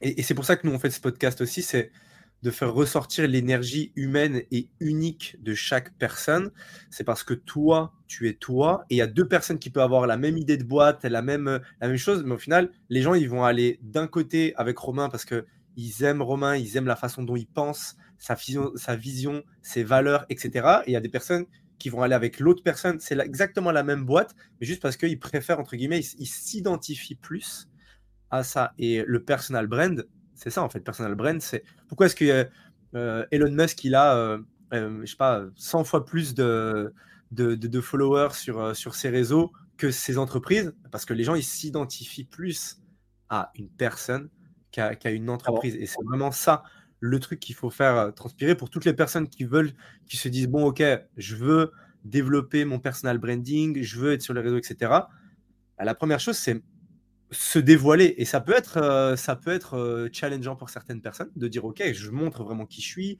je parle de moi, etc. Mais au final, c'est la, même, c'est la seule façon, en tout cas, c'est l'une des meilleures façons d'arriver à créer cette connexion émotionnelle qui va faire que les gens bah, ont envie de travailler avec toi, te font confiance et euh, ont envie d'aller plus loin dans le process. Parce que si, si demain on dit Bon, ok, il y a la mine.io, mais au final, comme tu dis, on ne sait même pas qui c'est les founders ok, il y, a un logo, comme tu dis, qui est, sympa. Ouais, bon. Alors que non, on se dit, ok, derrière, c'est Romain. Romain, il a, il a de l'énergie, il a des valeurs que je partage, il a tout ça. J'ai envie d'aller bosser avec lui. Bah d'ailleurs, d'ailleurs, il y, a des punchlines. On en a pas mal. Hein. On n'est pas avare en punchline euh, chez la mine. Euh, il y en a une que, je, que je, sors souvent. Personne se souviendra de ce que vous racontez. Par contre, on va se souvenir de l'émotion que vous avez donnée. Ça veut tout dire. Moi, quand j'arrive en cours, j'arrive bonjour, machin, nanana, je bouge, je, remue, je, suis souriant. Et, c'est, pareil, quand tu quand en, quand en pleine levée de fond, tu arrives, tu vois, bah, on va faire ça, etc. Tu es plein d'énergie. Et finalement, d'ailleurs, j'ai même, même déjà expérimenté, même vu de, mes propres yeux, tu as deux projets, on, imagine, tu as deux projets comparables. D'un côté, tu as des techs, ils ont tout bossé. Ça fait un an. Ils ont la solution technique, ils ont tout. Oui, bonjour, alors on développe euh, de la tokenisation. Ah bah non, on n'y va pas. De l'autre côté, tu as des mecs, c'est des marketeurs. Ils ont fait un pitch deck léché, machin. Alors, le dev, ils s'en foutent. Ils vont sous-traiter une agence. De toute façon, le, dev, pour eux, bah, c'est quoi? C'est des artisans. Hein. donc, euh, les artisans vont mettre leurs briques. C'est leur problème, on leur fait confiance. Nous, on vend, on fait la vision. Devinez qui va lever des fonds plus facilement? C'est bah, simple. C'est simple. Ben oui. Parce que, en fait, ce qui est intéressant, c'est de se dire, les gens, ils ont envie de venir avec toi. Ils ont envie d'y aller. Et surtout, ils se disent, ah ouais, tu as une résilience, tu vois, la personne, elle va pas lâcher. Tu vois, elle a la dalle, elle a la faim. Et tu as envie d'embarquer. Les gens ont envie de, s'embarquer dans ton aventure. Et ça, je pense que c'est aussi le sel de l'entrepreneuriat. Et des fois, je, pense qu'il manque. Euh, et il y, a aussi pour moi quelque chose qui est indispensable. C'est vraiment s'entourer que de personnes qui sont plus compétentes que soi-même.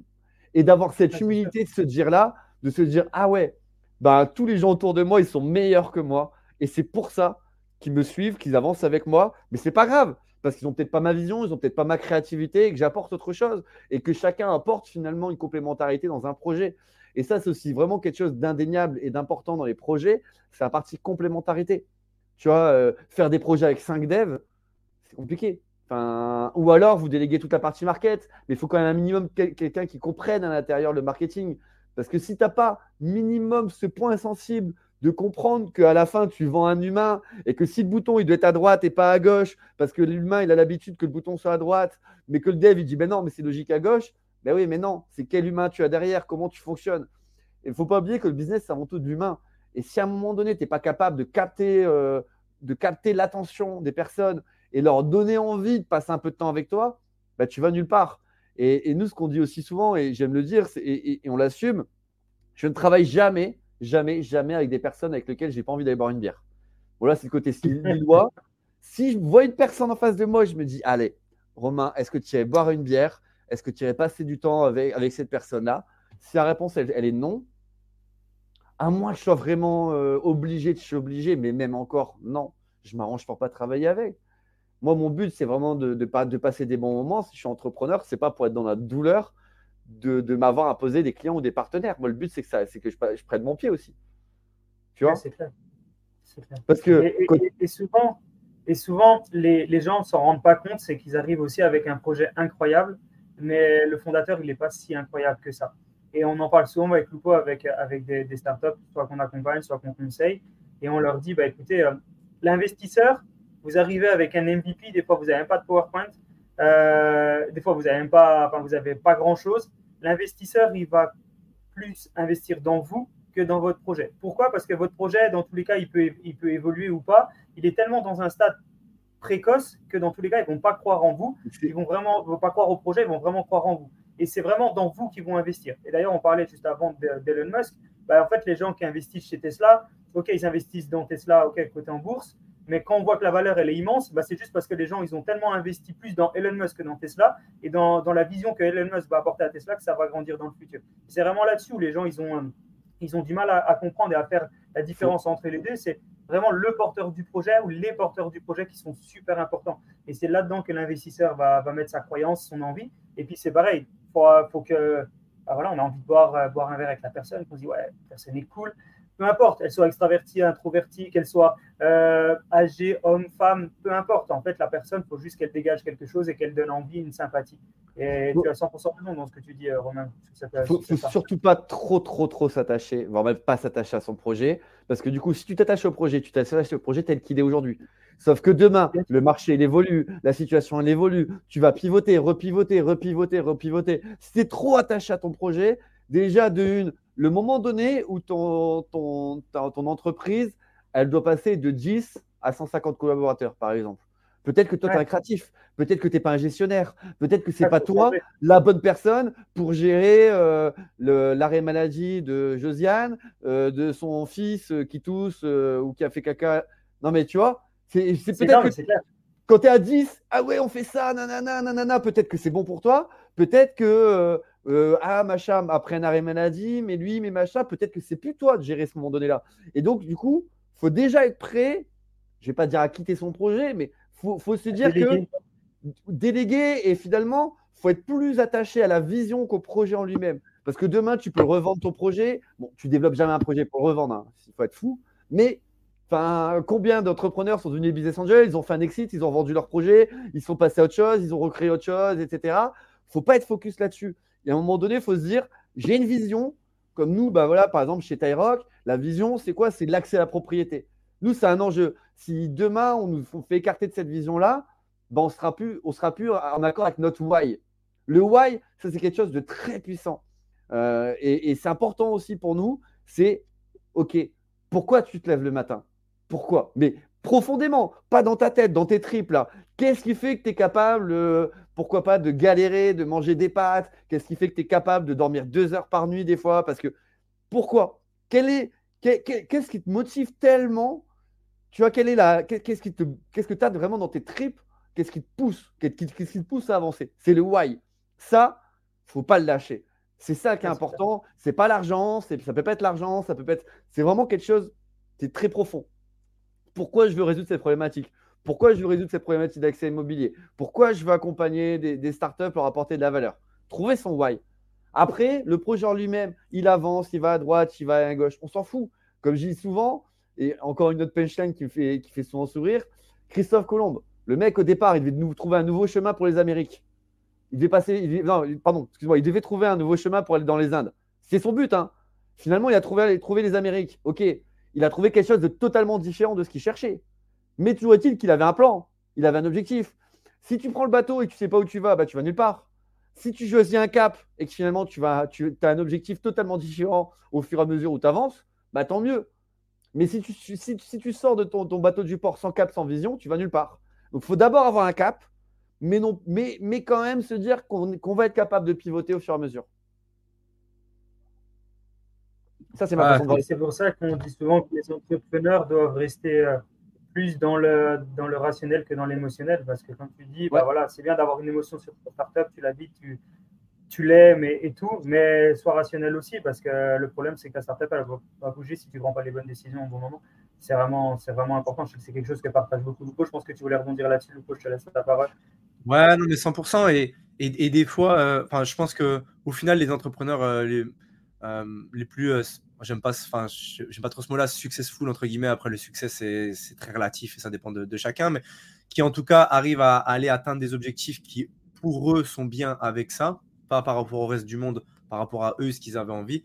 Je pense que c'est ceux qui arrivent à, appuyer le plus sur ce point dans les tripes et qui arrivent à, chercher, comme tu dis, le point de dire ah mais en fait, ok, quand je pense à quand je pense à ça, je peux pas rester dans mon lit. Quand je pense à ça, je peux je peux pas aller dormir tant que j'ai pas fini ça, etc. Et, je trouve que il y a un truc sur lequel, euh, dans l'entrepreneuriat en tout cas, c'est très vrai, c'est que la motivation, elle vient pas du, euh, elle vient pas du attirer par.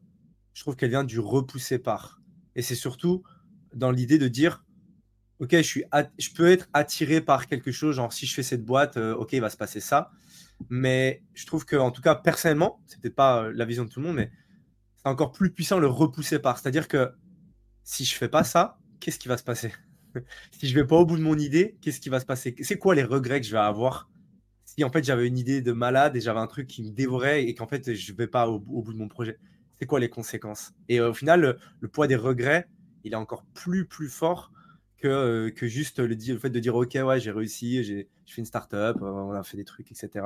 je trouve que vraiment ouais, se, repousser par, je sais pas si toi tu as, un avis là-dessus, en tout cas. évidemment. Mais évidemment. Moi, euh, historiquement, euh, de base, à enfin, l'origine, moi, j'ai un, un, diplôme infirmier, donc euh, rien à voir avec ce que je fais là aujourd'hui. encore que, c'est pas tout à fait vrai, hein, les soft skills, capacité d'organisation, l'empathie, qualité humaine, il y a quand même pas mal de compétences que j'ai développées dans ce milieu-là qui, me servent aujourd'hui. Et, et, je me souviens en fait bah, d'un gros déclic dans ma, dans ma vie. je faisais déjà un peu le, Chief Success Officer, entre guillemets, en tant qu'infirmier conseil dans une boîte. Et puis, euh, il y a un poste de commercial qui se libère et euh, je me dis, bah ouais, ça m'intéresse, euh, j'aimerais bien, j'aimerais bien y aller, quoi. Et j'ai pas eu l'entretien, on m'a pas proposé, les entretiens se sont faits uniquement en externe et ça m'a fait un truc dans le ventre.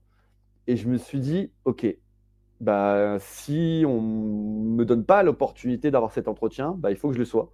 Et c'est comme ça que j'ai effacé infirmier sur mon, sur mon CV. J'ai mis commercial santé. Je me suis retrouvé à avoir des entretiens dans des plus gros, parmi les plus grosses boîtes pharmaceutiques euh, euh, sur Paris, des, grosses boîtes que j'ai refusé d'ailleurs. Et euh, j'ai choisi de commencer dans une petite boîte sur, sur la métropole lilloise, une boîte de prestations de santé à domicile.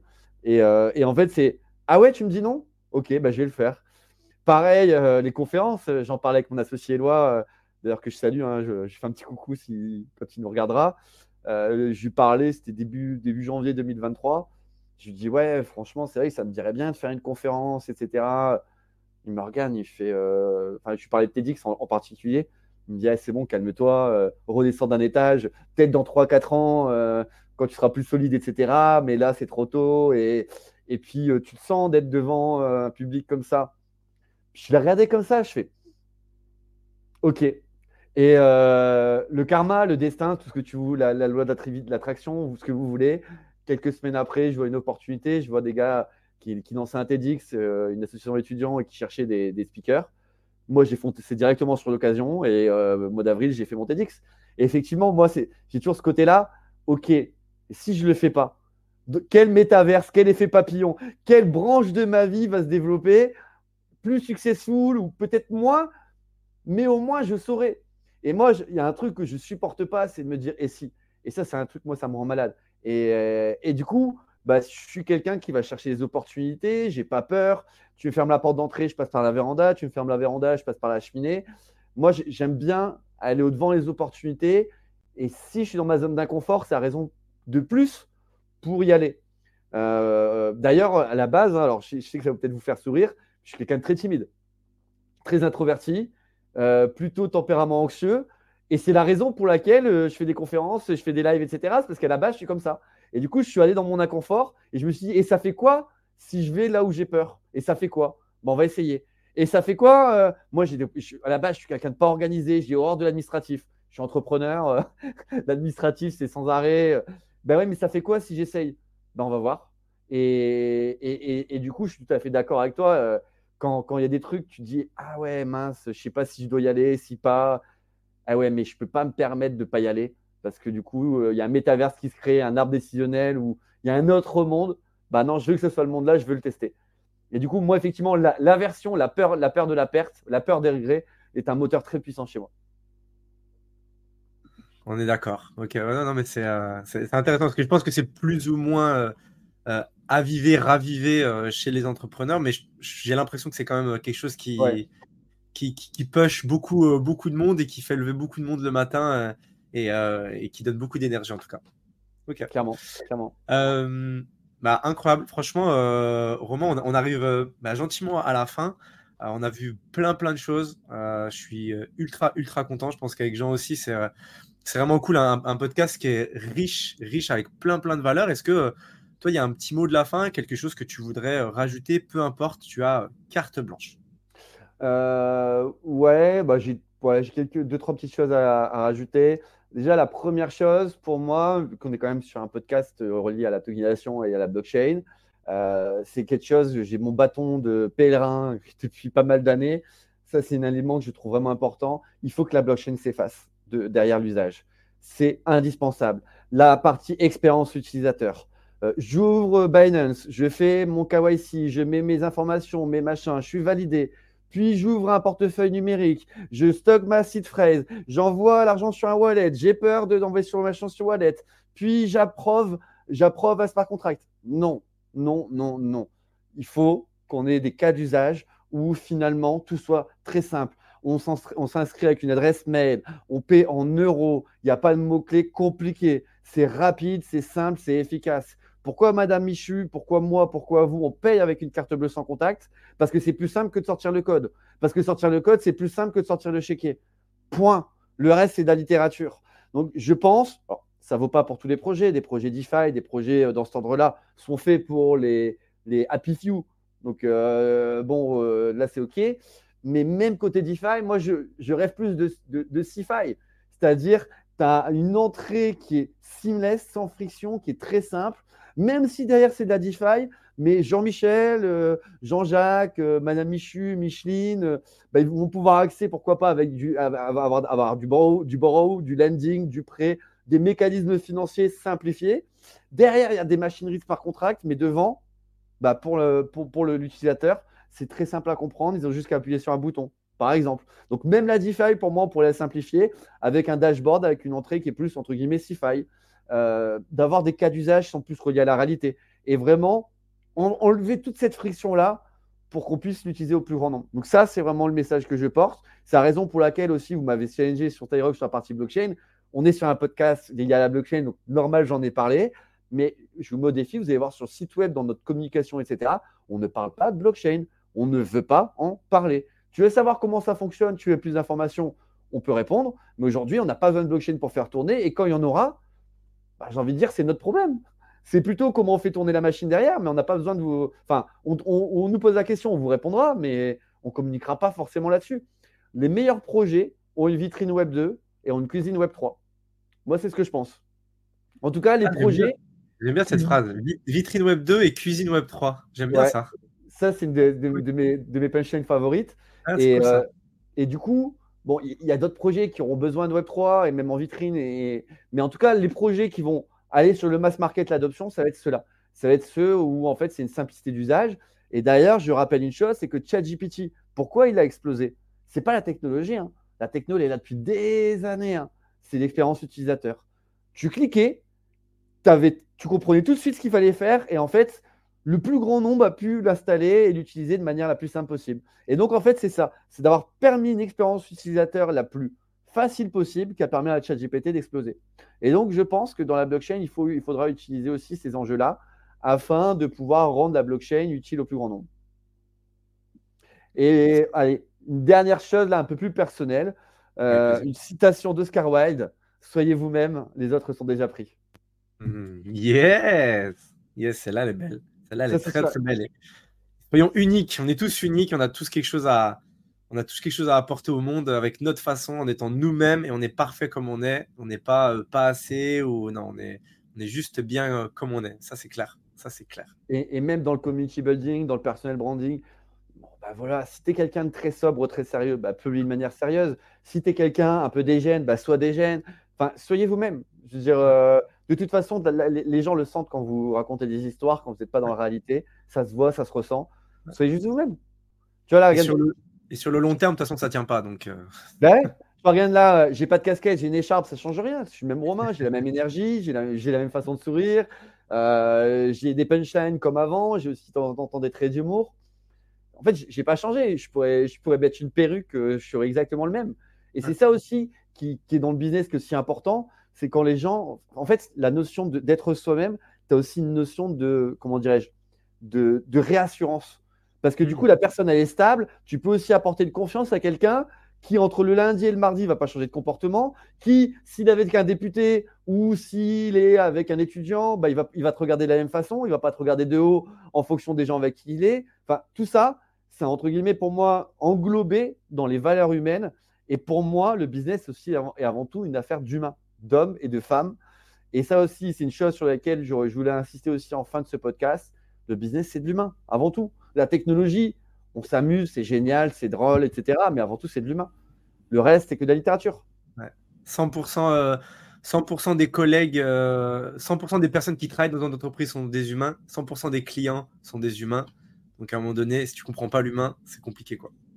D'où euh, mon parcours dans le milieu de la santé, mes soft skills qui m'ont permis de vraiment comprendre c'est quoi le logiciel d'un humain. Et que bah, là, aujourd'hui, ces compétences développées en toutes ces années me sont indispensable dans mon quotidien d'entrepreneur, clairement. Il faut comprendre les autres pour, euh, pour pouvoir bah, bien interagir, bien communiquer et, euh, et bien avancer euh, tous ensemble de, la meilleure des façons. Non, mais 100%. L'humain est toujours au centre dans tous les cas. Exactement. on est aussi tous persuadés que la blockchain doit disparaître. Et le problème, c'est que la plupart des gens, comme en fait, on commence tous à apprendre le Web3 par la blockchain, par les cryptos, par la tech, bah, quand les gens l'expliquent, c'est qu'ils expliquent directement ça en disant ah, bah, je suis dans le Web 3, je travaille sur la blockchain, boum. Là, directement, ça met un frein, une barrière, et en fait, le retail a du mal. Euh, et c'est pour ça que ça explose pas aussi vite qu'on aimerait. Alors oui, il y a une petite adoption sur, sur les cryptos, le Bitcoin, ça commence, mais tout ce qui est autour de la blockchain, c'est encore vraiment trop léger parce que c'est trop présent. Et comme justement on en parlait, il y a beaucoup d'ingénieurs, beaucoup de tech, et la première chose qu'ils expliquent quand ils expliquent ça, bah, c'est euh, la partie trop technique. Bah, du coup, les gens se disent oh là, mais c'est pas fait pour moi, c'est beaucoup trop technique. Et le jour où la blockchain va disparaître, ou euh, le KYC est beaucoup plus facile à faire, que voilà, tout ce processus un petit peu, un petit peu long va, va, va disparaître, bah, la blockchain elle va exploser, sans même que les gens sachent ou, euh, euh, comprennent qu'ils sont, sont sur la blockchain. Donc ça, 100% bah, J'ai une petite astuce pour vulgariser, intéresser à la blockchain, je m'intéresse à l'autre, justement. Je, leur demande c'est quoi ses passions, est-ce qu'il est intéressé au foot, à l'immobilier ou autre. J'ai toujours au moins un cas d'usage relié à une de ses passions qui va sortir. C'est clair. Par exemple, Sorar, à l'époque, moi j'ai des copains qui disent c'est quoi ton Bitcoin là avec l'accent en plus, le Bitcoin, c'est l'accent du Nord, le Bitcoin, on s'en fout, ça sert à rien et tout. Je, leur commence, je commence à leur parler Sorar. Je dis ouais frérot, euh, t'es fan de Marseille toi? Ouais ouais Marseille. Bah, j'écoute si tu veux, je, te monter un lien. C'est super sympa, c'est des cartes de Panini. C'est comme des cartes de Panini virtuelles et en fait c'est relié au monde réel. C'est-à-dire qu'en fonction des notes dans, la vraie vie, euh, bah, les cartes vont évoluer. Ah c'est génial. Il me dit ouais, ben j'ai des cartes digitales, euh, des cartes de Panini digitales. Il me dit c'est génial, etc. Trois mois après, il m'envoie un message. Ouais frérot, euh, j'ai mis 3000 euros dans machin, tu, tu me dis d'investir sur quoi? Je dis, mais t'ai jamais dit d'investir, je t'ai juste dit d'essayer. Ouais, t'es NFT, moi je vais comprendre. Euh, et du coup, je, mets dans le Bitcoin, dans l'Ethereum. J'ai entendu parler de Solana, il y a un copain qui m'en a parlé. Eh ouais, mais en fait, le mec il était, était rentré via une passion, le foot, avec des cartes de Panini virtuelles. C'est ça, soir. Point. Enfin, le reste, c'est du blabla. C'est des cartes de Panini virtuelles. Et du coup, il s'est intéressé derrière comment ça fonctionne la tech. Mais si tu arrives par quelque chose qui est gamifié, qui est agréable, bah derrière, après, tu t'intéresses comment ça fonctionne. Moi, le Bitcoin, j'étais passionné de finance, etc. Donc, le Bitcoin, pour moi, c'était un, gâteau qui m'a donné envie de, de, de, goûter le gros gâteau. Mais tout le monde n'est pas intéressé par euh, l'aspect monétaire.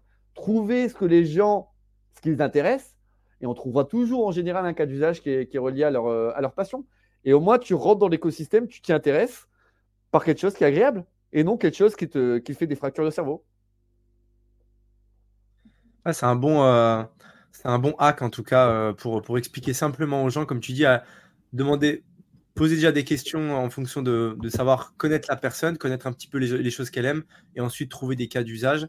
Et ce qui est cool, c'est que bah, justement, avec toutes les personnes différentes euh, qui passent sur qui passent sur le podcast, avec tout, et, même dans la vraie vie évidemment, mais il y a beaucoup, beaucoup, beaucoup de personnes qui parlent de cas d'usage, de, boîtes qui sont différentes, qui font des choses différentes, etc. Et du coup, tu peux facilement trouver un, truc, de dire, ah ok, bah, tu sais qu'il y a un projet, par exemple, tu peux faire ça, ça, ça, ça, ça. Et, euh, de cacher, enfin de maquiller, entre guillemets, l'aspect euh, l'aspect tech, en tout cas, 100%. Euh, la proposition de valeur unique, la PVU, proposition de valeur unique, à quoi ça sert? Le reste, c'est du blabla, on s'en fout. C'est de la littérature, comme tu dis si bien. J'aime bien ça. Le reste, la littérature. Je vais, te, piquer pas mal de punchlines, je crois. Hein. Juste, tu mets un peu de Juste, tu mets un peu de royalties, euh, tu tokenises les royalties pour le pourcentage.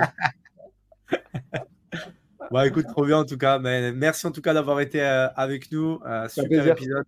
Merci pour ton temps. On sait qu'il est précieux. Et, et, on va mettre tous les liens pour que vous puissiez contacter Romain si vous, si vous le souhaitez. Avec plaisir. Il y a plein de choses à faire. Il y a plein de projets. Et, et l'avenir, l'avenir s'annonce très beau en tout cas. Merci à tous. Merci Romain d'avoir été avec nous. Merci à vous. Merci Romain. À bientôt.